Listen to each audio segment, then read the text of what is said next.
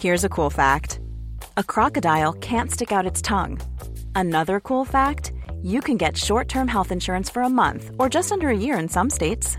United Healthcare short term insurance plans are designed for people who are between jobs, coming off their parents' plan, or turning a side hustle into a full time gig. Underwritten by Golden Rule Insurance Company, they offer flexible, budget friendly coverage with access to a nationwide network of doctors and hospitals. Get more cool facts about United Healthcare short term plans at uh1.com. There's never been a faster or easier way to start your weight loss journey than with PlushCare. PlushCare accepts most insurance plans and gives you online access to board-certified physicians who can prescribe FDA-approved weight loss medications like Wigovi and Zepbound for those who qualify. Take charge of your health and speak with a board-certified physician about a weight loss plan that's right for you. Get started today at plushcare.com slash weight loss. That's plushcare.com slash weight loss. plushcare.com slash weight loss. Here's a cool fact a crocodile can't stick out its tongue. Another cool fact you can get short term health insurance for a month or just under a year in some states. United Healthcare short term insurance plans are designed for people who are between jobs, coming off their parents' plan, or turning a side hustle into a full time gig. Underwritten by Golden Rule Insurance Company, they offer flexible, budget friendly coverage with access to a nationwide network of doctors and hospitals. Get more cool facts about United Healthcare short term plans at uh1.com. Varmt välkomna till avsnitt 6 av Motuspodden. Det rör sig om inlärning i skolan. Idag får vi besök av tre pedagoger och skolledare från Kalix och Töreskolan. Häng med till en skola som uppnått ett av de bästa resultaten som vi sett i Sverige. Detta trots att man tidigare brottats med ganska stora problem. Anna-Lena är pedagog och insåg möjligheterna med att ta tag i arbetet med aktiva klassrum. Ja, det var väl bråk. Man fick medla mellan eleverna. Det var mycket samtal efter rasterna för det skulle lösas konflikter. Helena Öhman är både elevhälsochef och skolledare. Hon är till och med en av tre slutkandidater för det stora skolledarpriset i år. Priset delas ut av Sveriges skolledarförbund. 16-17 så hade jag 71 inkomna kränkningar. Mellan 17 och 18 hade jag 8 stycken. Töreskolan gjorde någonting riktigt smart för att inkludera elever och föräldrar. Vi förändrade helt enkelt föräldramöten att de blev mer aktiva. Eh, och också att alla skulle känna sig välkomna. Vi har förändrat om, så vi har inte föräldramöte i den bemärkelsen utan vi har vernissage där barnen får visa upp sitt jobb. Och deras arbete med elevinkludering har gett resultat. Oliver är socialpedagog men också fotograf och kommunikatör på skolan. Han sammanfattar förändringen. Eleverna liksom sprang till fotbollsplan, började spela fotboll där, sprang till bodan, hämtade grejerna. Någon tog en basketboll, fick ingen utan spela. Nej, det, det är helt otroligt. Det här avsnittet är extra bra för att det är både en skolledare, en pedagog och en fritidspedagog med i rummet, vilket gör att det blir ett väldigt dynamiskt samtal där man får en bra helhetsbild av hur skolan och kommunen jobbar tillsammans. Nu kör vi! Välkomna till ett riktigt inspirerande avsnitt där en av Sveriges bästa skolor berättar sina bästa tips och idéer för att vända en negativ trend till något de själv knappt trodde var möjligt. Och i studion idag har vi Linus, alltså jag, tillsammans med Martin och Morris. Och vi vill tacka så jättemycket för att du lyssnar på Motorspodden och ger tips på superbra gäster som vi kan bjuda in. Ja, då kör vi igång då. Eh, I början av sommaren, i mitten av juni, så fick jag faktiskt den stora förmånen att eh, åka upp till Kalix. Jag har aldrig varit i Kalix och det måste jag säga var helt fantastiskt. Det enda som var lite bökigt det var att sova, för det var ju någonting som heter midnattssol där uppe då. Men det var ju å andra sidan helt fantastiskt att få se. Det var Dessutom hade jag den lyxen att få en guidad tur runt i Kalix och fick se på kulturarv, jag fick se Kalixälven, etc. etc. Sen när jag gick där i Kalix undrade jag, var är alla människor? Och då var alla människor på badet. Alla var där och det var en varm och härlig sommardag. Fick du bada också eller? Nej, jag hade inga badbyxor med mig, jag var otroligt sugen. Men sen såg jag att de åkte vattenskoter på Kalixälven också och kände att det där skulle jag nog vilja testa. Men vart ligger Kalix? Eh, det, det ligger ju alltså jättehögt upp. Det, det är liksom svaret. Alltså, Ja. Nej, det var, det var faktiskt otroligt vackert där i alla fall och det var verkligen så att när man hade varit där eh, då kände man hit vill jag åka igen. Men det var första gången du var där? Det var första gången jag var där. Då har jag ändå spelat väldigt mycket fotboll i norra Sverige. Så många resor till Luleå, Umeå och Kiruna. Och, men att komma då ända till Kalix, det var ju unikt och det var otroligt häftigt. vi ska ju typ till Kalix idag, fast ändå inte. Precis! Eh, det är därför vi pratar om Kalix. För att vi har ju alltså tre fantastiska människor här i våran poddstudio i Nacka. Eh, som vi har bjudit in. Som ska berätta om sitt fantastiska arbete de har gjort i eh, Kalix kommun och framförallt Töreskolan. Eh, och jag känner lite så här, det skulle vara jättekul om ni kunde presentera er själva och berätta lite kring eh, vilka ni är och sådär. Absolut. Jag heter Helena Öhman och jobbar som rektor vid Töreskolan och jag är också kommunens elevhälsochef. Jag ansvarar för de medicinska och sociala insatserna. Och jag vill tacka för att få komma hit. Det är helt underbart att komma ner till Stockholm, till storstan. Ja, Oliver Rådström heter jag och jag jobbar som socialpedagog på Töreskolan men även som fotograf, mycket privat och, och även en hel del på skolan som, som Ja, jag heter Anna-Lena Andersson och jag är eh, lärare på mellanstadiet och i år har jag en fyra. Det lät lite som vi hade coachat er, att ni måste säga att det är trevligt att vara här. Men Det är trevligt! Ja. Det är Ja. jättetrevligt! Det är otroligt kul att ha er här. Och sen så är det ju såklart att vi är ju tre som driver den här podden och jag tror ni har träffat oss, men ni kan ju säga hej ni två i alla fall. Ja, hej hej. Hej hej! Ja, då var det klart.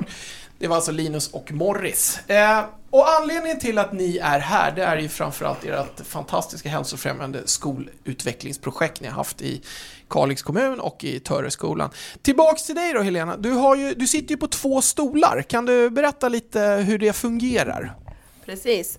Ehm, jag jobbar ju då både som elevhälsochef och ansvarar för alla kommunens skolsköterskor, skolläkare, skolpsykolog och kuratorer. Och redan 2011 så fick vi ett nytt uppdrag att vi skulle börja jobba förebyggande och främjande in, inom elevhälsan. Och det var, har vi börjat titta på. Sen fick jag fördelen och för... För, förlåt att jag avbryter, varför fick ni uppdraget? Vad, I och vad med berodde nya läroplanen. Ja, okej. Och det kom uppifrån så att säga, de, det kom de ju från direktiven? läroplanen. Ja. Kom. Mm. Och det är också Socialstyrelsen och Skolverket har tillsammans skrivit en gemensam vägledning för elevhälsan. Och sen fick jag förmånen att eh, 2017 tillträda tjänsten som rektor vid Töreskolan. Och där kände jag min bakgrund sedan tidigare då jag har jobbat bland annat inom Statens institutionsstyrelse som lärare och skolledare och jobbar också med barn och unga med funktionsnedsättningar inom särskolorna. Men också då att koppla ihop det med mitt elevhälsouppdrag. Och om man säger att Töreskolan är en helt underbar skola med jättefin miljö. Men det fanns mycket att göra där. Mycket kränkningar, låg trygghet, studiero. Eh, vi såg också att meritvärdena var, de var rent ut sagt katastrofala och vi behövde göra någonting. Och det är grunden till att vi gjorde en analys och kom fram till att vi behöver göra ett, ett utvecklingsarbete, ett ska-arbete som skulle räcka under många år. Mm. Vi satte igång arbetet och eh, i samma veva utlöste också Skolverket ett bidrag för att vara med om hälsofrämjande skolutveckling där man också kopplade in forskare. Så att vi har haft ett nära samarbete under alla år med LTU, Luleå tekniska universitet och framförallt specialpedagogiska institutionen där. Hur, hur, eh, hur är ni involverade i det här, Oliver och eh, Anna-Lena? Den här är, ehm, vi fick ju det där bidraget och eh, Helena ringde och frågade om vi ville komma och jobba med det här och jag tyckte att det lät jätteintressant så då hoppade jag på tåget direkt. När, när var det här? Vilket år var Det det? var 2018. ja, så jag var 2018, de- början 2018, januari, direkt efter jullovet. Kontaktade hon mig. Så att, ja, jag har varit med sedan dess så det, det är kul. Nu säger vi värvad. Eh, Hade du jobbat eh, som fritidspedagog eller som lärare tidigare? Eh, nej, eller jag hade något helt jobbat, annat? jobbat lite till och från. Jag jobbar mycket som resurs och lärarvikarie och varit anställd på olika skolor kortare perioder och varit ja, allt möjligt. Allt från slöjdlärare till ja. lärare till resurs till extrahjälp och så vidare. Och även på fritids en hel del. Ja. Och du Anna-Lena, du är ju klasslärare skulle man kunna säga. Ja, det är jag. Eh, ja, men jag jobbar ju med eleverna med det här hälsoprojektet. Så att eh, det vi lär oss lär vi vidare och eleverna uppskattar ju det. Det har vi ju sett. Så det är ett stort arbete vi gör på skolan. alla pedagogerna som jobbar där. Vad, vad ser du när man jobbar med hälsofrämjande skolutveckling? Vilka problem ser du som, som klasslärare? Vilka utmaningar har du? Problemet det är ju när vi börjar med något nytt och har tiden att sätta oss in i det. Det är ju många som ja, inte känner att de har tiden eftersom vi har ju planeringar, vi har möten och vi ska genomföra lektioner och rätta ja, allt det här som vi lärare har på oss. Och eh, då är det inte lätt att sätta sig in i några nya saker utöver det. Men vi ser ju att det har ju gett ja, vad ska man säga, en vinst på att göra det. Berätta lite om, jag har ju fått eh, höra av en liten fågel här att du även har varit involverad i ett projekt tillsammans med Skolverket. Kan du berätta lite om det?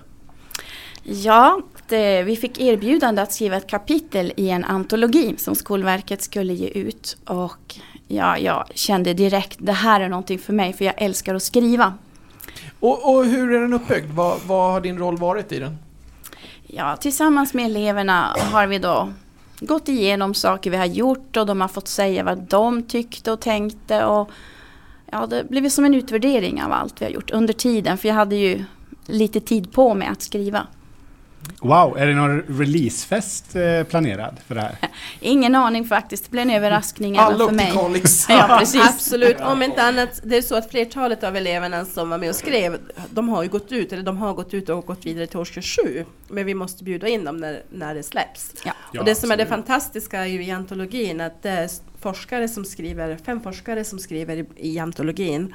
Sen har, finns det några skolor som är med och skriver också. Och sen är Anna-Lena med tillsammans med sina elever för att få elevperspektivet i antologin. Vad tycker elever om det här? Mm. Jag tycker det känns så här, jag får bara bryta in och säga det att eh, jag tycker det är så häftigt att, att ni är här alla tre. Alltså att ni inte skickar en person. Och det, det tycker jag signalerar lite grann så här vad, hur, hur ni jobbar. Eh, För det är ni inne på nu också att det är väldigt mycket samverkan mellan eh, liksom era olika områden. Och eh, det, det tycker jag, det kan nog fler liksom använda sig av och nyttja liksom olika Det är, ju lite, erfarenheter. det är ju lite det som jag har i min grundtanke som arbetsledare och chef. Det är ju just att jag är med och uppstart, vid uppstart. Men sen också finns jag med på sidan om. Men det är ju processen och delaktigheten i utvecklingsarbetet som pedagogerna och läraren och pedagogerna och eleverna gör tillsammans. Som ska synas. Och jag kliver gärna åt sidan och jag kliver gärna fram när det stormar. Men det är ju faktiskt pedagogerna som gör jobbet tillsammans med barnen och vårdnadshavare. Det ska vi inte glömma, att vi har ett jättestöd av vårdnadshavare. Mm. Och Om vi bryter ner det lite grann då, om vi går till dig igen Helena. Eh, om vi håller oss till Töreskolan till att börja med, inte hela kommunen, utan eh, det arbetet ni har gjort på Töreskolan. Vad, vad har ni gjort rent konkret? Mm. Det vi gjorde var att vi, vi gjorde en större eh, analys och jag stämde av, var är vi egentligen just nu? Då vi använde en organisationsmodell där vi tittar både på pedagogiska inre verksamheter och processer och vi tittar också på externa, lite sociologiska perspektiv. Vad är det som kan påverka skolan eller vad är det som påverkar det som pågår och, och den inlärning som sker? Och vi satt ihop, vi, så, vi gjorde väldigt många bra saker. Pedagogerna gjorde väldigt många bra saker men det signalerades framförallt det här med bristande trygghet. Ehm, det fanns mycket kränkningar vid skolan. Vi hade pedagoger som kände sig rädda att komma till sin arbetsplats men det var stort utbyte, mycket sjukskrivningar.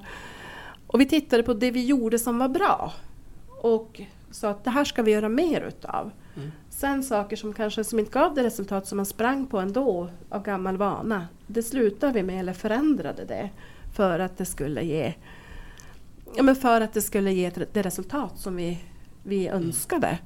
Och framförallt det här att vi, hade en, vi behövde en gemensam grund att stå på. Vad, vad är, vad är Töreskolans grund? Jo, det är trygghet, det är ansvar och det är hänsyn. Det är det som är grunden. Det är det vi vilar vår verksamhet på.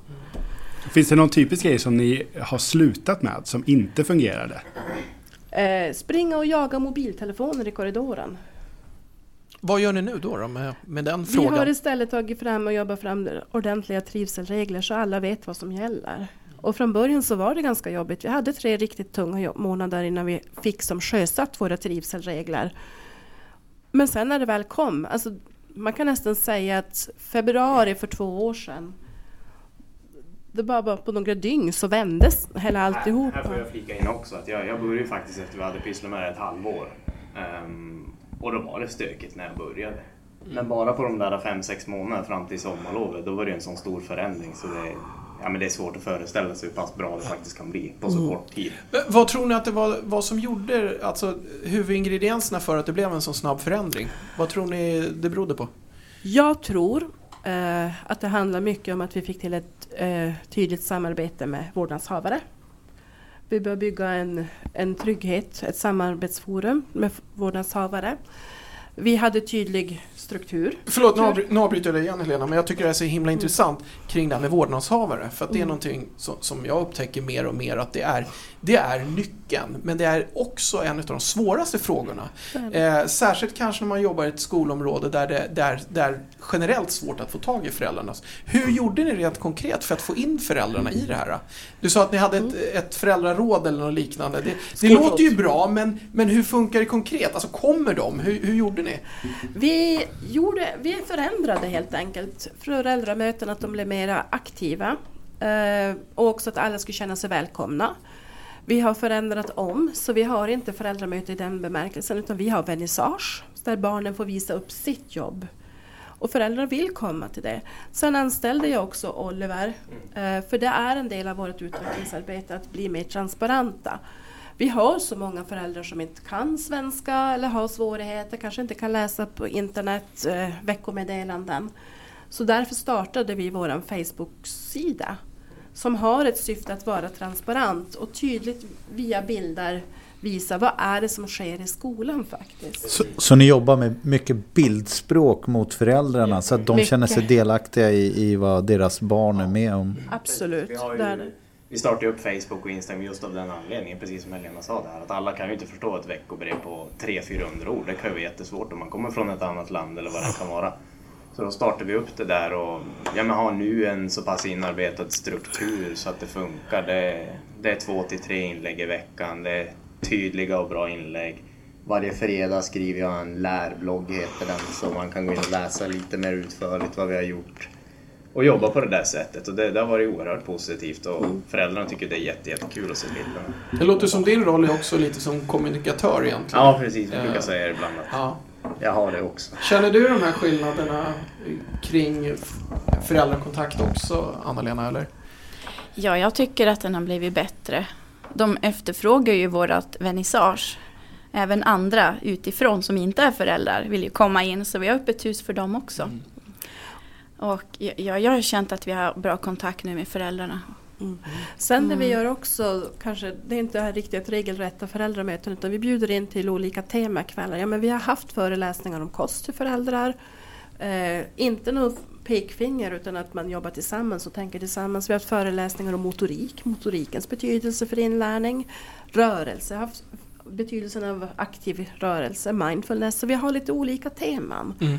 Vi och det lockar märker ni? Det lockar. Mm. Det lockar väldigt mm. mycket föräldrar. Precis som Elena säger där, man, man kör den här pekpinnemetoden, det, då når du inte ut till föräldrarna. Tvärt emot, då blir de snarare griniga och går hem och är sur. Men mer att vi visar att det här jobbar vi med och det här är bra för att och eleverna tycker att. Då blir det ett helt annat intresse. Hos ja, och då, det blir väl också så här majoriteten av föräldrarna vill ändå se vad deras barn gör, skapandet och vad som faktiskt händer i skolan. Och jag, jag blev inbjuden att se eran skola efter, efter föreläsningen där. Och då var det ju, då var det ju vernissage-dags på gång tror jag. Och då fick jag ju se de här tavlorna och det som hade skapats där. Och det var ju jag, jag trodde ni drev med mig. Jag trodde det var en konstnär som hade varit där. Det var, det var ju helt, det var helt galet. Jag tog bild, jag ska lägga ut det i Motorspoddens Facebookgrupp, de bilderna, för det, eller tavlorna rättare sagt. Vi har även en, det finns även på Facebook-sidan vår, lite mm. inlägg kring den vernissagen. Ja, men vi vill ju att de ska komma in på våran Facebook-sida. Lägg av nu Oliver! ja, ja, vi delar. Share, som det heter. Ja. Precis. Men det är lite grann, det är också en av sakerna som vi slutade med, det här med till eleverna med pekpinnar när man har istället, man släpper in elever och för med och har, vågar ha en dialog, ett samtal med barnen. Det faktiskt, jag måste få berätta, det var så roligt, eh, julavslutningen som vi hade nu förra julen, julen 2018. det brukar vara vi pedagoger som planerar och genomför det men vi släppte den helt till eleverna. De fick planera upp och genomföra och ja, så. Det blev jättebra. Alltså den blev helt suverän. Ja, det var Men- otroligt. Roligt. Men vad gör andra skolor i kommunen? Mm. Eh, vi har gjort så att eh, vårt ska-arbete har väl gett lite ringar på vattnet. Utan nu det här året så satsar hela Kalix kommun på att, att alla ska jobba på ett liknande ska-arbete. Tillsammans då med Luleå tekniska universitet. Att de, de är inne och, och bedriver utvecklingsarbete på olika sätt. Ni har, ni har det ju så- forskare kopplade till Vi det har här. forskare Det ska vi vara till tydliga det. med. Ja, Mm. Åsa Gardelli Mm. på Luleå tekniska Ja, universitet. Och hur länge kommer de vara inkopplade i ert arbete nu då? Eh, åtminstone ett år till är tanken. Vi tar det år för år så får vi se lite grann. Sen eh, har vi också gjort så att eh, vi har anställt, eller jag har anställt inom elevhälsan en friskvårdsinspiratör, Ingela Frisk, Just det. som Martin Mm. också fick träffa när du var uppe, som jobbar över hela kommunen med liknande det vi gör i Töre med motoriken, med rörelse, ja, på olika ändå säga, sätt. Och framförallt också även hylla kommunen. Alltså de gör ju ett jättebra jobb. Mm. Ja. Och det är ju fantastiskt kul att se att man ändå man tar det väldigt seriöst. Mm. Jag menar, vi har fått inköpt, eh, vad ska vi säga, motorikmöbler, aktiva skolmöbler, alltså sittbollar, eh, höj och sänkbara Ja, ni bänkar hade och så vidare. kontorscyklar och Ja, men whiteboard. precis. det var ju, Och det är ju helt allt fantastiskt att vi kan få det. det är, men, Det, Men man ingen- har verkligen satsat. Ingela är väl anställd av kommunen va? Projekt... Hon är, jo, Ja. hon- det är en anställning nu inom elevhälsan som hon har och eh, det här året så kommer hon att jobba ändå mer med, eh, med grundrörelsen, med motoriken. För det är så, det visar forskning väldigt tydligt, har man inte grundrörelsen påverkar det också läsinlärningen och annan inlärning. Mm. Så nu ska hon in på andra skolor i kommunen plus att hon kommer ut och träffar föräldrar och pratar om de här bitarna. Eh, sen jobbar hon mycket med dans för hälsa är tanken med äldre barn och även gymnasiet. Så hon tar både häl- alltså hela hälsoperspektivet men framförallt inriktning ergonomi, rörelse, motorik. Mm. Ja, det är ju otroligt häftigt att, att se. Och, och samtidigt så är det så här, någonting som jag har märkt och lagt, lagt, eller lagt märke till, det är ju kommuner som inte är gigantiska kan ju göra ett sånt här förändringsarbete väldigt strukturerat och väldigt snabbt. Ju större kommuner desto svårare är det. Och där ser man ju många i Skåne, i Norrland, alltså det, det går att förändra väldigt snabbt. Och det är det som är så häftigt tycker jag. Det, det är det och vi pratade om det att det, just Kalix kommun det är en lagom stor kommun för att göra förändringar. Du har nära i, i hela styrkedjan mellan de olika aktörerna. Sen är det jätteroligt att i vårt hälsofrämjande arbete har ju vi som vi haft vid Skolverket har ju faktiskt haft möjlighet att kontakta och vara i kontakt med andra skolor över hela Ja, men över hela Sverige som jobbar på liknande sätt. Det blir ju ett nätverk. besöka. Det blir ett Det nätverk. är verkligen så. Och det kan jag säga, det har också lyft väldigt mycket våra tankar hur vi kan jobba vidare. Hur kan vi anpassa det till våran verksamhet? Och det du säger nu är ju otroligt viktigt för att alla kan inte göra samma sak. Det beror på så många faktorer men att man hittar sin väg, sina ingredienser. Och det är jätteviktigt att man tänker när man börjar med ett ska-arbete att faktiskt sätta sig ner och se vad är det vi egentligen ser? Ser vi det vi tror vi ser eller ser vi det som vi har belägg för att vi ser? Ja, precis. Och sen att man nu anpassar utifrån sin verksamhet. Processen kan man göra liknande men aktiviteten och innehåll och mål det kan skilja. Man kan inte lägga karbonpapper mellan. One size fits all seemed like a good idea for clothes Nice dress. Uh, it's a it's a t-shirt. until you tried it on. Same goes for your healthcare. That's why United Healthcare offers a variety of flexible, budget friendly coverage for medical, vision, dental, and more. So, whether you're between jobs, coming off a parent's plan, or even missed open enrollment, you can find the plan that fits you best. Find out more about United Healthcare coverage at uh1.com. That's uh1.com. Jewelry isn't a gift you give just once. It's a way to remind your loved one of a beautiful moment every time they see it. Blue Nile can help you find the gift that says how you feel and says it beautifully with expert guidance and a wide assortment of jewelry of the highest quality at the best price. Go to BlueNile.com and experience the convenience of shopping Blue Nile, the original online jeweler since 1999. That's BlueNile.com to find the perfect jewelry gift for any occasion. BlueNile.com. Cool fact a crocodile can't stick out its tongue. Also, you can get health insurance for a month or just under a year in some states. United Healthcare short term insurance plans, underwritten by Golden Rule Insurance Company, offer flexible, budget friendly coverage for you. Learn more at uh1.com. Ever catch yourself eating the same flavorless dinner three days in a row? Dreaming of something better? Well, HelloFresh is your guilt free dream come true, baby. It's me, Gigi Palmer. Let's wake up those taste buds with hot, juicy pecan crusted chicken or garlic butter shrimp scampi. Mm. Hello Fresh. Stop dreaming of all the delicious possibilities and dig in at HelloFresh.com. Let's get this dinner party started. Hiring for your small business? If you're not looking for professionals on LinkedIn, you're looking in the wrong place. That's like looking for your car keys in a fish tank. LinkedIn helps you hire professionals you can't find anywhere else, even those who aren't actively searching for a new job but might be open to the perfect role. In a given month, over 70% of LinkedIn users don't even visit other leading job sites. So start looking in the right place. With LinkedIn, you can hire professionals like a professional. Post your free job on linkedin.com slash achieve today. Har du tre, så här, eller ni, tre tips till skolledare eller lärare som vill komma igång med detta utifrån ert arbete? Det är olika från olika skolor och kommuner. Men är det någonting som ni tycker så här, det här är tre saker man bör tänka på? Det första som jag kommer att tänka på det är att faktiskt göra en analys och se var befinner vi oss och varför ser det ut som det gör så här på min skola eller på våran skola. Det andra är att koppla in vårdnadshavare, personal, alltså få en delaktighet över hela, hela vidden för att kunna få igång ett arbete. Så man alla är med, vad, vad handlar det om? Och sen är det faktiskt som skolledare också att våga göra förändringar. För det kan vara, det är ganska tufft i början innan man sätter igång rullningen. Det är mycket funderingar, ja, men varför gör vi det här? Och faktiskt våga stå på sig och säga jag tror på det här. Flika in där och säga också precis det Helena säger, det här att, att man måste även låta det ta lite tid. Det är inte säkert att det kommer gå på en gång. Ja men precis, ha ett tålamod kring det. om, mm. ja, om vi tar ett jättebra exempel, om vi har sittbollarna. Slänger vi in dem i ett klassrum utan att säga något till eleverna, vad händer med sittbollarna då? Ja, de blir, kastar runt. Ja precis, det blir en studsboll.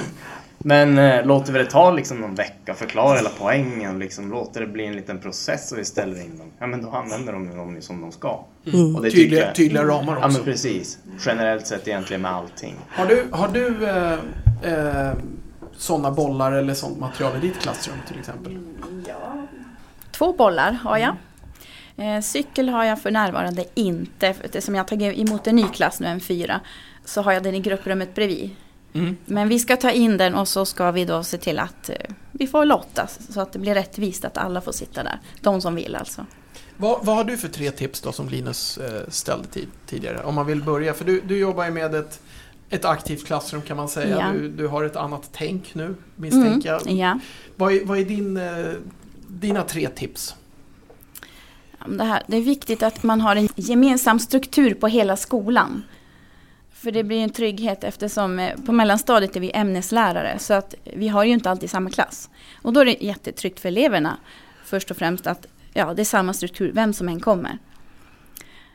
Och sen då att vi lärare, pedagoger får bra utbildning på det vi ska göra för att ja, kunna föra vidare det. Mm. För är, är, vi osäkra så kan vi inte lära ut det, då blir eleverna också osäkra. Tredje tips ja. Ja, men det är att utvärdera sen så man ser att man har gjort rätt.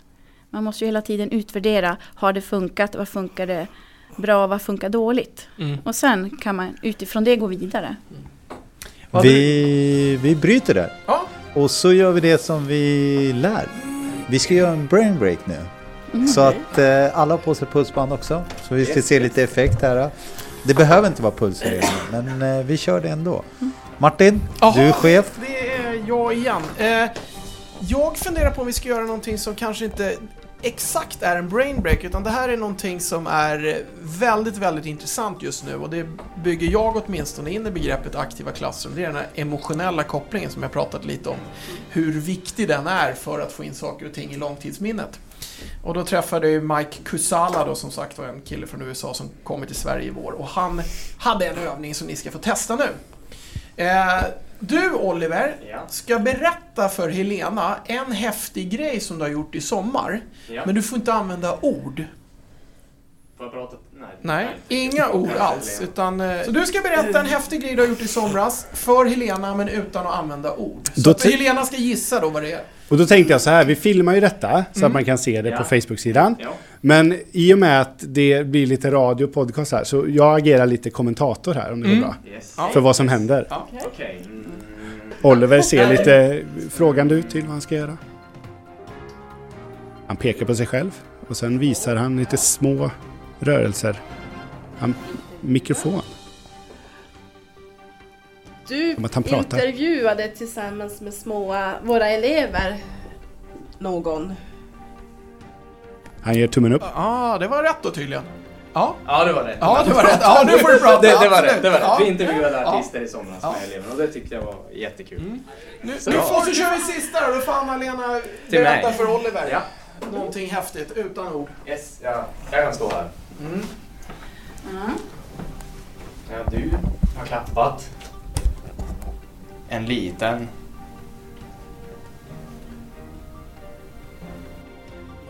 Spin, du har klappat en spindel.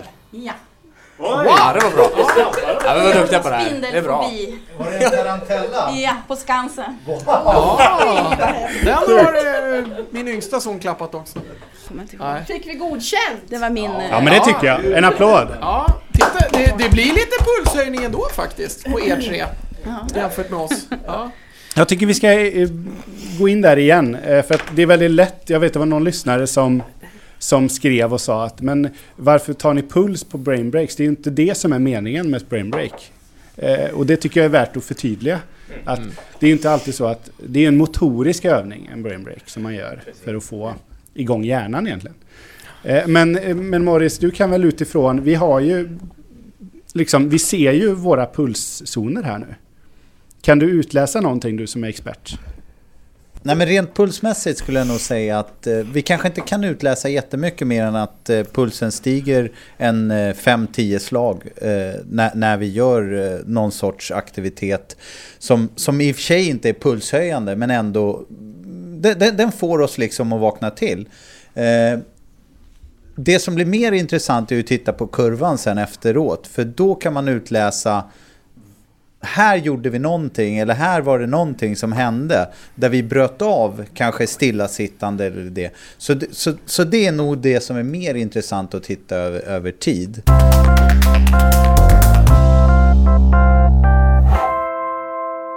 Ditt arbete Oliver, eh, vad har du för tre tips för, för det, den typen av arbete du gör? Ehm, ja, det arbete jag gör är mycket kontakt med barn, men det är väl steg ett egentligen, är väl lyssna på barnen. Låt, låt så mycket som möjligt gå igenom dem. Att, ja, men vill du göra någonting med rörelse, men diskutera det med barnen. Vi behöver inte tvinga ut det till dem, för då blir det kanske inte så jättebra. Diskutera med dem, lägga upp det. Är det här någonting ni tycker är intressant? Ja, ja men då kör vi på det. Ehm, och sen, som Helene och Anna-Lena sa, att, att alla måste jobba tillsammans. Jag vet fotbollslag kan inte åtta spelare springa åt ena hållet och tre springa åt andra. Då förlorar vi matchen. Alltså så enkelt är det ju. Och sen även eh, att låta det ta lite tid. Ja, just det. Tålamodet. Ja, precis. Ha tålamod. Att du, kanske inte ser en förändring direkt. Det är som med mindfulness. Barnen orkar fem sekunder första gången. Mm. Och det gjorde de hos oss också. Men vi fortsatte och nu kan de köra en kvart, 20 minuter utan problem. Ehm, ja, Det- det, var väl egentligen tre det blir en som utveckling, ja. Ja, men precis. Ja. Sen finns det ju mycket mer. Och det kan jag väl, jag måste bara få flika in när ni säger mindfulness och låta det ta tid. Det var samma med rörelse. Alltså, från början så hade vi schemalagt allting en viss tid att vi ska göra saker med barnen.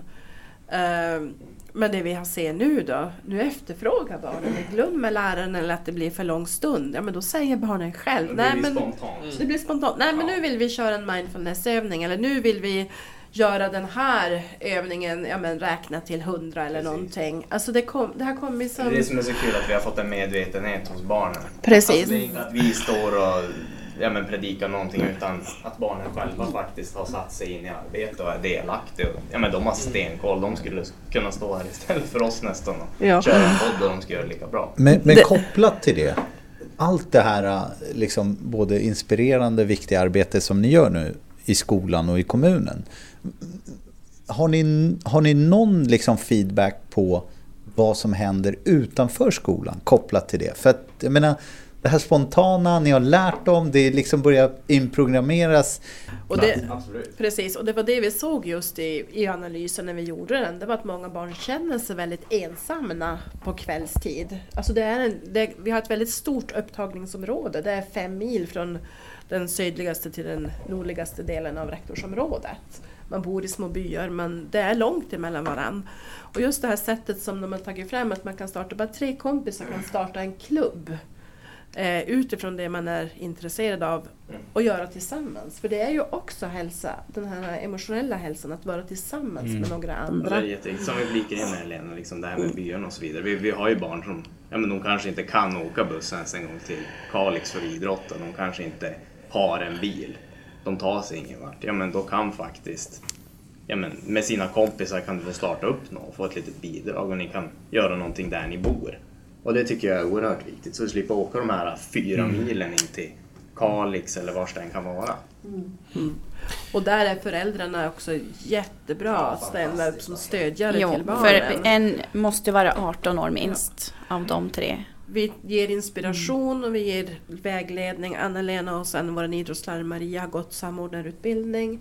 De stärker föräldrarna i rollen att vara föräldrar och att vara ledare och de kan hålla i saker. Så det är saker som sker utanför skoltid men att grunden ligger på skolan ändå. Jag blir lite nyfiken på en sak med det här som ett byalag och att det är liksom långt till aktiviteter och att det kan vara väldigt... Det känns ju som en... Jag vet inte om det är en förutfattad mening men det är jag som aldrig har varit i Kalix. Eh, bara att se jag som är från västkusten och bor i en liten stad ja. jämfört med eh, Stockholmsskolor kan jag ju se en väldigt stor skillnad. Och då kan jag tänka mig att man kanske kan se en ännu större skillnad. Ja, men det stämmer. Eh, och då tänker jag lite på det här med digitala verktyg och skärmtid och sådär. Att min spontana reaktion eller känsla är ju att borde, ni borde ha ett större problem med det. Än, vad, än vad städer, till exempel Stockholm har, där det finns så mycket aktiviteter utanför dörren. Ja, du har alldeles ja. rätt i det du säger. Det är så att skolsköterskorna i Norrbotten gör varje år, eller i förskoleklass, fyran, eh, sjuan och första året på gymnasiet, något som heter hälsosamtal som också är tillsammans med Region Norrbotten där man tittar över. Alltså, där, där är en fråga just om skärmtid. Och där kan vi se övergripande för Kalix kommun, men jag kan också se på min skola hur det ser ut. Och Töres skola stack ut väldigt mycket just med skärmtid. För att barnen går hemma och sitter framför skärmen. Och det är ju också ett sätt att umgås. Men man, de saknar ändå, det visar att de saknar den här gemenskapen att faktiskt träffas och göra saker. Däremot så säger inte vi att med pek, här är också en sån där grej, vi har inte, ingen pekpinne, alltså skärmen är här för att stanna men vi måste lära oss hantera det. Och det är samma sätt, eleverna ska vara ute och leka på raster och vi kan hjälpa dem men det är ju ändå barnen som ska ta initiativ till olika aktiviteter.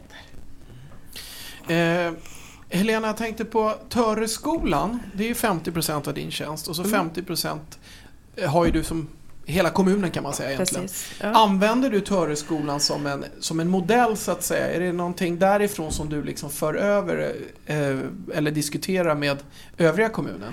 Absolut, jag pratar mycket med min elevhälsopersonal. Men sen har alla rektorer varit ut på studiebesök till oss och även eh, många pedagoger. Förstelärarna har varit ut från hela kommunen. Men det är samma sak, vi kan inspirera och ge tips och idéer. Men själva jobbet måste man göra på varje skola. Och där kan jag ibland, till exempel med mina skolsköterskor eller skolkuratorer, där kan jag ibland ja, men, sitta och handleda i olika, det här har de sett, hur tänker man om det här? Men samtidigt så är det ju varje rektor på varje skola som äger den skolans utvecklingsarbete. Eh, det roliga nu då, det är ju att vi faktiskt, eller ni har ju faktiskt sett resultat redan. Eh, kan ni berätta, om vi gör så här, vi, vi börjar med dig Anna-Lena. Vad har du upptäckt, alltså vad har du känt eh, med dina elever i, i ditt klassrum? Vilka förändringar har du sett där? Ja, jag tycker det blivit lugnare arbetsmiljön har ja, påverkat? Ja, alltså hela skolan. Den har fått ett lugn. Man känner sig välkommen när man kommer till skolan. Det var inte alls som när jag började jobba där hösten 2015.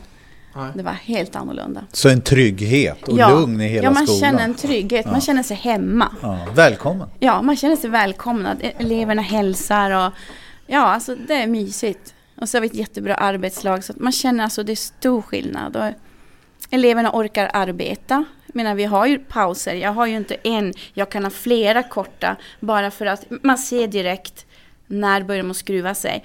Då kör man någonting så sen orkar de. Man vet ju själv, är man på en föreläsning som är för lång, man tappar fokus. När du säger att du kör någonting, Ja, be beskriv lite mer. ja, säger jag åt dem att nu tar vi någon rörelse. Och så tar vi kanske en brain break eller från den där rörelsekalendern vi har. Och så har vi Qlix där vi har lagt ut rörelser från kommunen som vi arbetar med. Det var ju eh, Ingela, ja. Mm. Så att där kan man också få tips och idéer på allt möjligt som man behöver. Så att material finns det gott om. Men jobbar alla pedagoger nu? Eller pratar du för alla era skolpedagoger eller pratar du bara för dig själv nu? Ja, vi Men- försöker ju alla jobba. Ja.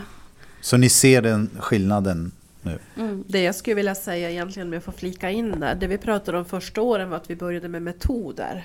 Alltså och strukturerat. Men från att ha varit metoder så har det nästan blivit förhållningssätt nu. Alltså det är så Ja. inarbetat i verksamheten. Mm. Och därutav har vi också jobbat fram något som heter Hälsans Big Five.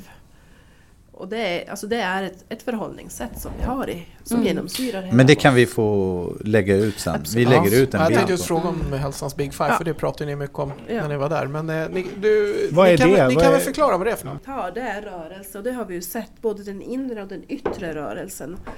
Uh, lyckas. Utvärdering visade att våra elever hade väldigt låg självkänsla. Sen kärlek till sig själv och andra, det är mindfulness-begrepp, men det är hela värdegrundsarbetet som inryms i det. Det är många gånger kanske kuratorerna jobbar tillsammans med pedagogerna, men det genomsyrar hela skolan. Kosten såg vi också att här behöver vi göra mer för att i analys ser vi att våra barn är, många äter inte frukost. Kanske lunchen är det enda man äter. Men man såg också att det var en stress i lunchsituationer. Och sen återhämtning. Att faktiskt vila, för det var väldigt lite sömn sömnunderskott för flertalet av våra elever. Man sitter sent på datorn med skärmen. Och man behöver återhämtning för att orka ta till sig kunskapen. Det känns ju som den sista där med sömn är ju någonting som känns svårast eftersom det sker utanför skoltid mestadels. Men hur, eh, hur gör ni för att eh, kunna styra elevernas tankesätt och val när de ligger i sängen inför en skoldag? Liksom? Ja, men det hjälper dem egentligen också fortlöpande under hela dagen. Ehm, um, Medan på fritids där vi börjar jobba med att när man kommer från skolan ner, ja, men då sätter vi oss och vi tar det lugnt, vi har ofta en lugn aktivitet. Och sen även det här med mindfulness, få in det som en naturlig liksom, del av vardagen. För det är klart, om vi kör på full fart hela skoldagen, då kan ju inte vi förvänta oss på något sätt där hemma att det helt plötsligt bara ska vända på, en, på ett mynt och slå om. Det kommer det aldrig göra. Utan det här är ju någonting vi jobbar med dagligen egentligen med barn. Är du involverad i rastverksamheten också Ja, skolan? är ute på alla Ja. raster. Och hur är den strukturerad? Eller försöker ni alltid aktivera eleverna där? Eller hur? Det, det som är så... Ja, när jag började jobba då, då körde vi en struktur. Alltså, då var det ju strukturerade lekar och det var aktiviteter. Ehm, och sen målet i fjol var väl egentligen att, alltså att få det där att det skulle funka utan att jag skulle behöva kort och gott strukturera egentligen. Ehm, så vi jobbar, ja men det är ett kapitel för sig, men vi jobbar väldigt, väldigt mycket med det där i början förra läsåret. Och det har utvecklats nu till att ja men eleverna själva tar liksom initiativ. Och när eleverna vill ha något så kommer de till oss och berättar det till oss att ja men kan vi få det där? Och då löser vi det. Men sen självklart, det är ju från situation till situation. Ibland kan man ju se på eleverna, kanske inför ett lov, att okej nu börjar de få slut på idéer. Då får vi ju styra upp något, det är ju inte frågan om det. Men, eh, men att få det så spontant som möjligt och att, ja, men att de själva kan göra det. Och det, det måste jag säga att våra elever gör fantastiskt Men bra. rör, rörelse i fokus i alla fall? Ja på- precis, på de, de ska ju röra rasten. sig och det, det kikar vi alltid varenda rast. Så att, alltså alla barn ska ha något att göra. Ingen Kan, ska... kan vi få en exempel på det? Vad skulle det kunna vara? Alltså, kan du walk us through liksom en rast? Nej men en rast, en vanlig rast då eh, går de ut, eh, springer till fotbollsplan, det är minus 38 grader. Eh, Alla är, många vill väl vara inne då oftast men våra elever går ut och spelar fotboll i djupsnö. Och det kan ske att de spelar två matcher samtidigt på samma plan, liksom det funkar. Och där kan det vara 30-40 elever. Övriga elever de ställer sig i en king-ruta och spelar king. Och sen har vi ett gäng som går till, eh, vi brukar måla upp på vintern med färg på snön, en spökbollsplan. Går de och spelar där. Och sen är det sådana här spontana liksom rastbodaktiviteter. Det kan vara käpphästar, det kan vara hopprep, det kan vara rockringar, you name it, liksom de basic sakerna. Och det som är så kul det är det att det, det funkar liksom varje rast. Det var så roligt första skoldagen i år efter sommarlovet. Det kändes bokstavligt talat som att vi aldrig hade lämnat. Vi tittade och det var exakt likadant. Eleverna liksom sprang till fotbollsplan, började spela fotboll där, sprang till bodan, hämtade grejerna. Någon tog en basketboll, till King-rutan, spela. Nej, det, det är helt otroligt. Om man jämför det här med 2015 nu då? Ja. Kan du Anna-Lena beskriva hur en rast såg ut då? Ja, det var väl bråk. Man fick medla mellan eleverna. Det var mycket samtal efter rasterna. För det skulle lösas konflikter. Så att det är stor skillnad. Och många försökte slira på att gå ut. De ville stanna inne istället. Fick jaga dem i korridorerna. Men nu är de ute, alltså det är otroligt. Jag tycker det är en kul grej ändå, det där med att gå ut, för det var ett problem när jag kom. Eh, sjätte klassen ville ju inte gå ut. Ehm, så, ja, vanligt eh, tillvägagångssätt är väl att du går ungefär med pekpinnen och säger ut. Men det gick ju inte, då vägrade du. Så att liksom möta eleverna, då kom jag överens med den sjätte klassen att eh, de fick vara inne på första rasten som var 20 minuter om de gick ut lunchrasten som var 40-45 minuter. Och det gick ju de med på. Då fick de ju spela korten först. Alltså, de var ju skitnöjda för de fick ju vara inne. Det var ju där det handlade. De ville ju liksom vinna det där. Mm. Och ja, men det tyckte jag var så fantastiskt. För efter ett tag liksom, när de fick vara inne den där rasten. Då, då blev det ju inte intressant att vara inne längre. Då, då gick man ut. Ni bara, ja, ja, men, ja men det är jättekul att se. Istället för, för ofta gör man ju det att man går mm. och ja, men, tvingar ut och sådär. Det sättet, ja, men det gillar inte jag. Utan att man möter eleverna på något sätt, deras planhalva och säger men vad vill ni ha?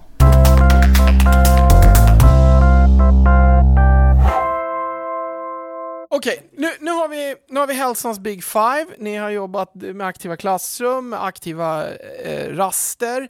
Eh, och resultaten då Helena, Va, vad är det vi ser? Mellan 2017 och 2018, nu kommer 2019 i november ungefär, så kände sig eleverna väldigt mycket mer trygga. De trivdes väldigt mycket bättre i skolan och framförallt så det som mest gått i positiv riktning det var att man blir behandlad med respekt i skolan av andra. Man respekterar varandra för den man är. Vi såg en skillnad där i, Vi i såg det. en skillnad och även mät, alltså elevernas mätbara resultat gav ju en otrolig skillnad. Det vi också såg det var ju att våra kränkningar gick ner enormt. 16-17 så hade jag 71 inkomna kränkningar. Mellan 17 och 18 hade jag åtta stycken som mm. jag utredde. Och, och det, det, är så häftigt för det, det är framförallt där man märker snabbast effekt. Absolut. Sen tycker inte jag att det är ett jättebra verktyg att mäta för du en värdering var en kränkning var inte en kränkning. Men man kände stämningen verkligen. Sen vad vårdnadshavarna sa så kan vi gå in och titta på Skolinspektionens rapport. Den de gör 2016 och 2018 med alla skolor i Sverige, framförallt årskurs 5 tror jag det är. Så Töreskolan, om man tittar på de som var våra utvecklingsområden, studiero, trygghet, eh, så gick alla värden i positiv riktning från 16 till 18. Grundläggande värden ökade 1,8 steg Eh, tryggheten 1,7 av 10 då, så det är ju jättestora ökningar. Fantastiskt. Eh, alla värden gick i positiv riktning. Och tittar man riket i stort, det här är väl ingen skön rapport men, att se, men det var så att all statistik där, antingen om man såg på riket i stort, så tyckte vårdnadshavarna att det var samma mellan 2016 och 2018 inom de här områdena. Eller så tyvärr så hade vårdnadshavarna tappat, tappat sämre. förtroende. Det har blivit sämre. Sen det som är viktigt för mig som skolledare och för, skol, alltså för skolan, det är vad tycker medarbetarna? Eh, och då har vi i Kalix kommun en medarbetarenkät som man gör varannat år. Och det, även där gick alla frågor i positiv riktning. Men framförallt den fysiska arbetsmiljön ökade med 0,9 steg på en femgradig skala. Och arbetstillfredsställelsen ökade också väldigt mycket. Eh, så, och det är ju verkligen ett kvitto att vi jobbar åt rätt håll. Och det som är roligt nu är ju att vi har 100% behörighet på skolan. Från att ha legat mellan 50-60 behörighet. I det här läsåret börjar vi med 100% Så det är ju helt underbart. Helt grymt. Ja, vi, vi, vi har en tittarfråga här också, eller en lyssnarfråga som det egentligen är från eh, Lisa Jönsson, Norrevångsskolan i eh, Eslöv. Eh, och det är vilka som har varit era risk och, och framgångsfaktorer? Eh, om man tittar på riskfaktorer, eh, eller egentligen om man tänker så här, det man behöver tänka på, det är att inte stressa igenom saker. I skolans värld idag står det så många saker och aktörer som vill in på våran marknad. Det är allt från digitalisering, det är lika behandling, det är jämställdhetsfrågor, det är studie och yrkesvägledning. Att faktiskt som skolledare begränsa. Nu jobbar vi med det här just nu då och inte släppa in allting utan renodla det jobb man gör. Kan, ni, kan man göra det som skolledare? Alltså det har ni inte vissa måsten när det gäller det här? För det, det, där upplever jag också som ett jätteproblem. Min fru är ju skolledare nu dessutom eh, och då kommer det så här, ja, vi, vi vill jobba med hälsa och rörelse. Det är jättemånga skolor i Stockholmsområdet som vill göra det, men då inser de att varenda studiedag för att kicka igång det här är vigda åt digitalisering. De, de har inget val ens en gång, men du, du upplever att man kan få in det, eller? Absolut, det kan man göra. Det man satsar helhjärtat på, det mål man har för det året, det ska man hålla sig till. Sen måste man ju börja nosa, även vi har börjat nosa på det här med digitalisering, alltså med digitalisering. Vi jobbar mycket med digitala verktyg, men det kanske är nästa års mål, utvecklingsområde. Eh, utan gör klart det man gör. Spring inte mellan alla bollar. Det bara studsa då istället för att rulla. Eh, bland annat, det är ju också en av sakerna som vi tänker just det, att få igång det här med podd i skolan. Det är, få, det är en del av vår digitaliseringsplan. Att koppla ihop det med det vi gör. Ja men hallå. Då gör ni två flugor på smällen höll jag på att säga. Precis. Då får ni en digitalisering, man integrerar med rörelse, så det går ju att hitta smarta digitala verktyg. Och det är det man måste göra, ja. inte börja på något helt annat, utan nu koncentrerar vi oss på det här. Och det är det jag tror också är för pedagogerna, att det blir en ett mer lugn i arbetet. För pedagoger har mycket. Det är lektionsplanering, det är genomförande, det är rättning, det är föräldrakontakter. Och då behöver man ha en struktur. Nu vet vi att det är det här vi jobbar med. Men som Helena säger också, att vi, att vi håller det ganska enkelt. Ja. Vi behöver inte, när vi pysslar med rörelse, vi, vi behöver inte utbilda alla lärare på hela skolan i att bygga ett Tabata-pass. Det behöver vi inte göra, utan det finns liksom färdigt material att ta. Gör det så enkelt som möjligt, för då kommer det att bli gjort. Gör man det jätteavancerat, ja, men då kommer det bli jobbigt och då kommer man inte vilja göra det. Det tror jag nog alla kan känna igen sig mm. Absolut.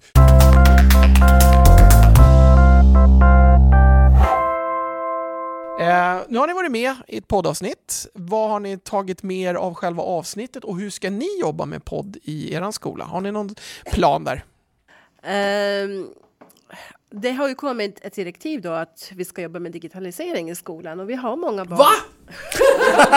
är det sant? Det har jag missat totalt! När kom det direktivet? Precis, aldrig. och eh, tanken är att på ett naturligt sätt få in digitaliseringen i det som vi idag gör på skolan och då framförallt lyfta det här med hälsans Big Five tillsammans med eleverna. Och då kopplar man ihop många olika ämnen. Och tittar man framförallt på forskning i Kanada, där jobbar man mycket med elever som har läs och skrivsvårigheter och andra funktionsnedsättningar. Just med podd och det har gått ett, blivit ett väldigt positivt resultat. Och tanken är efter den här sändningen, eller när vi har varit här nere och besökt er och fått lite tips och idéer, att vi ska kunna gå tillbaka hem till våran kammare och, och jobba med podd i verksamheten. Mm. Eh, jag kan ju flika in det, jag tror vi har pratat om det tidigare i en podd, eh, men jag gjorde ju poddinspelningar med mina elever eh, och det, var, det blev ju en succé. Alltså framförallt deras egna inspelningar, även de vi gjorde blev ju häftiga att integrera så att man bryter stillasittandet och att de faktiskt går och lyssnar på någonting. Men eh, när de gjorde sina egna var ju det häftigaste när de började läsa in läxor och istället för att lyssna på musik så gick de och lyssnade på, på glosor, de gick och lyssnade på historieuppgifter och sen började några pedagoger att göra det här som ett projekt, så man hade smågrupper och alla hade sitt avsnitt och så delar man avsnittet med varandra. Och det, det var ju liksom, då får du dels projektdelen där man faktiskt lär sig, man delar med varandra, det är så många funktioner och så använder man samtidigt digital teknik på ett jäkligt smart sätt utan att öka stillasittandet. Mm. Och det är lite det som är tanken, det är det som är vår mm, utvecklingsarbete det här året, att koppla på podd. Om vi säger så här, jag har ett, eller vi har ett eh, centralt utvecklingsområde och det är ju så att vi behåller och jobbar vidare med det vi gör, men kopplar på digitalt. Sen sitter nu varje arbetslag och bryter ner ett område själv som de vill specialisera sig och fördjupa sig ytterligare i tillsammans med sina elever. Och det, man kan väl säga det också att eh, när, när jag började spela in podd, jag trodde ju att det skulle vara så här det går till. Det vill säga det är mikrofoner, man måste redigera, man måste lägga in ljudslingor och så det, det har varit liksom en, en liten bromseffekt innan jag började göra, men då var det ju det var ju bara mobiltelefonen jag behövde använda till slut. Så att eh, man behöver liksom inte, det finns så många varianter hur man kan göra det här på. Allt från att göra det otroligt simpelt utan ens redigera en sekund så, så har man faktiskt någonting som funkar och sen kan man göra det betydligt mer avancerat Precis, också. också. Det är någonting som jag också tog med mig, det vi pratade om i början. Jag, jag tror inte ens att podden var igång då, men det här att eh, Alltså att hålla det ganska simpelt och hålla det ganska skönt. Det behöver inte vara så jättesvårt. Nej. Det är som mikrofonen med här, vissa spelar in på ett kort och så är det klart. Ja. Det behöver inte vara svårare än så. Har, har, ni, har ni knäckt den svåraste poddfrågan? Vad ska den heta? Nej, men det är ju faktiskt... Har ni några tips? Mm, jag skulle säga det är ju faktiskt eleverna som ska komma på det namnet. Vad betyder motus? Ni är nu med i Motuspodden. Vad betyder motus? Pass. Det är intressant ändå måste jag säga bara att ni, att ni aldrig har ställt frågan. Det skulle kunna vara vad som helst. Det är ingen av våra gäster som har gjort nästa. Nej. Berätta. Motus betyder rörelse på latin. Mm. Så där har ni lite varför. Då lärde vi oss något nytt. Ja, det rör sig om inlärning. Ja, precis. Ehm, ja, nej men... Jättekul att ni är här, jättekul att ni ville se hur podd funkar och jättekul att ni ville delta. Och som avslutning då så brukar vi alltid säga, är det någonting som ni känner, det här vill jag få ut, det här vill jag att pedagoger, andra skolledare, andra projek- projektledare ska, ska veta? Är det någonting vi har missat helt enkelt? Hepp, tack. Nej. Vill ni säga något så kan Ja, jag ta jag kan slut. ja. Och ett enkelt tips, bara möt eleverna på, på deras planhalva. Stå inte på olika sidor. Ja, det är ett jättebra tips. Lyssna på eleverna, för det är, det är många, många, många gånger så glöms det bort. Precis, och pusha liksom inte på dem. Utan diskutera, är det här någonting ni vill ha eller någonting ni inte vill ha? Är ni överhuvudtaget intresserade? Okej, ni är inte intresserade, men då gör vi inte det. Det är framförallt puls i skolan och konditionsträning i skolan som eleverna tycker är De superroligt. tycker att Och de känner själva av resultat, men ingen lyssnar på dem. Nej, precis. Ja, ja eh, Anna-Lena, har du någonting som vi, vi känner att, eller du känner det här, det här vill jag lyfta fram? Ja, men att låta eleverna vara delaktiga. Att de också kan få vara med och välja vad ska vi göra för rörelse idag. Då känner de att de är en del av det också. Att de får ta beslut. Utveckla egna brain breaks till exempel. Ja, det är precis. otroligt roligt för dem. Ja, jättebra tips. Eh, Och det jag skulle vilja skicka med där, um, utifrån min tidigare erfarenheter, där jag träffar barn och unga i alla samhällsklasser i olika situationer. Men se till att ni formar en skola där varje barn och ung känner att de lyckas. Eh, vi har faktiskt en till eh, tittarfråga som jag skulle vilja avsluta med som, som vi fick, fick in via mail eller Facebook, jag kommer inte ihåg hur det var. Hur ser framtiden ut? Alltså hur, hur, eh, hur kommer det här fortgå? Eller hur kommer det utvecklas? Eh, Det är så att från början så var det ju, vi var ju med i Skolverkets satsning och då blev det ju ett projekt. Men jag skulle inte vilja kalla det ett projekt, det ett systematiskt kvalitetsarbete. Och det här är en del av skolans fortlöpande arbete. Och det är det vi kommer att fortsätta med. Men precis, och det har ju blivit en del av vardagen. Det, det, är, det som Helena säger, det är inget projekt längre. Utan det här är någonting vi gör varje dag och det... Ja, det är men helt naturligt. Ja, precis. Det, det Det är så gör. det är. Var, varje dag. Det, det funkar. Är det, är det även så i resten av kommunen eller är det här specifikt på Töreskolan? Hur ser det ut? Nej, alla jobbar ju med systematiskt kvalitetsarbete Mm. Ja, på olika sätt. Men eh, den satsning som Kalix kommun gör det här året just att utveckla systematiska kvalitetsarbete på skolenheterna tror jag kan bli ett jättelyft för hela kommunen och alla enheter. Nej, men det, det är jätteroligt att, eh, alltså att kommunen gör den här satsningen. Det tycker jag det, är- det är jättehäftigt att se. Att man som kommun går in och ja, men stöttar alla skolor i hela kommunen. Det, det är jättestort. Sen, någon, precis, sen någonting som, som jag tar med mig från den här tiden vi har jobbat med Skolverket som kommer leva kvar för mig, det är ju kopplingen fakt, eh, utbildning och forskning, skola forskning. Mm. Det finns så otroligt mycket bra forskning att koppla in. Och, Ja, och sen så som vi har lyft fram i tidigare poddar, det finns ju forskning utomlands som vi inte använder i Sverige för att vi tänker att det är andra skolsystem, men som fungerar alldeles ypperligt att använda i Sverige också. Ja, hörni, jättekul, lite extra roligt att ni har kommit så långväga. Det är ni de första som gör och ni är också de första som är tre stycken i studion. Vilket vi har undrat, hur ska det här gå? Men det har varit jätte, jätteroligt att ha er här. Håller, håller Linus och Morris med om det här? Eller ska de skrälla och säga nej, det här var inte så trevligt? Ja, det har varit jätte, jättespännande verkligen. Det var väldigt tråkigt svar. Jag hade på något sätt gärna velat säga någonting som var lite så här. Ja, dramatiskt. Nej, men, nej men det som skulle vara jättekul, jätte, verkligen. Roligt att ha er här, kul att få ett ansikte. Men vi bjuder in gäster, nu blev det ju som Martin sa där. Eh, ni var här för att lära, men det blev att ni är våra gäster. Vill ni ge några tips på någon som vi kan ta med oss och bjuda in? Som ni skulle vilja höra framgent? Skolor som lyckas. Och Mm. ett tips är de här 21 skolorna som var med i slutet i skolverkssatsningen. För det var väldigt intressanta arbeten som har bedrivits från norr till söder. Precis som vanligt så kommer ju eh, det att skapas tio stycken frågor om den här podden som kommer att vara tillgängliga i eh, Active Quiz-appen.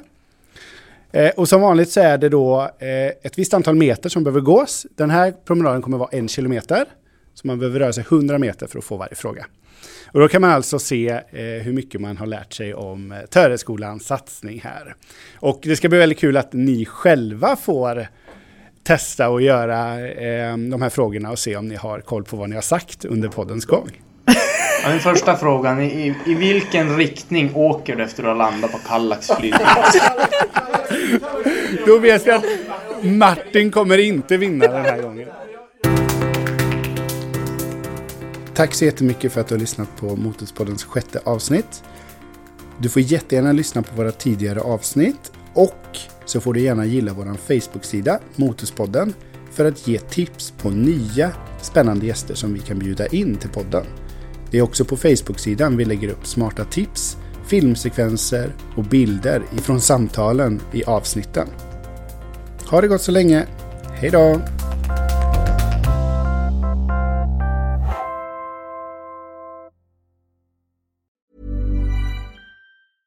Hej, det är Paige DeSorbo från Giggly Squad. High quality fashion without the price tag. Say hello to Quince. I'm snagging high-end essentials like cozy cashmere sweaters, sleek leather jackets, fine jewelry, and so much more. With Quince being 50 to 80% less than similar brands.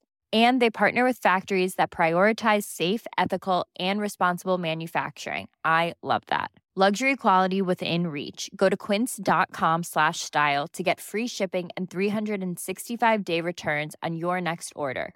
Quince.com slash style. Hold up. What was that? Boring. No flavor. That was as bad as those leftovers you ate all week. Kiki Palmer here, and it's time to say hello to something fresh and guilt-free. Hello Fresh. Jazz up dinner with pecan-crusted chicken or garlic butter shrimp scampi. Now that's music to my mouth. Hello Fresh. Let's get this dinner party started. Discover all the delicious possibilities at hellofresh.com. Hi, I'm Daniel, founder of Pretty Litter. Did you know cats tend to hide symptoms of sickness and pain? I learned this the hard way after losing my cat, Gingy. So I created Pretty Litter, a health monitoring litter that helps detect early signs of illness by changing colors, saving you money and potentially your cat's life. Pretty Litter is veterinarian developed, and it's the easiest way to keep tabs on your fur baby's health right at home. Go to prettylitter.com and use code ACAST for 20% off your first order and a free cat toy. Terms and conditions apply. See site for details.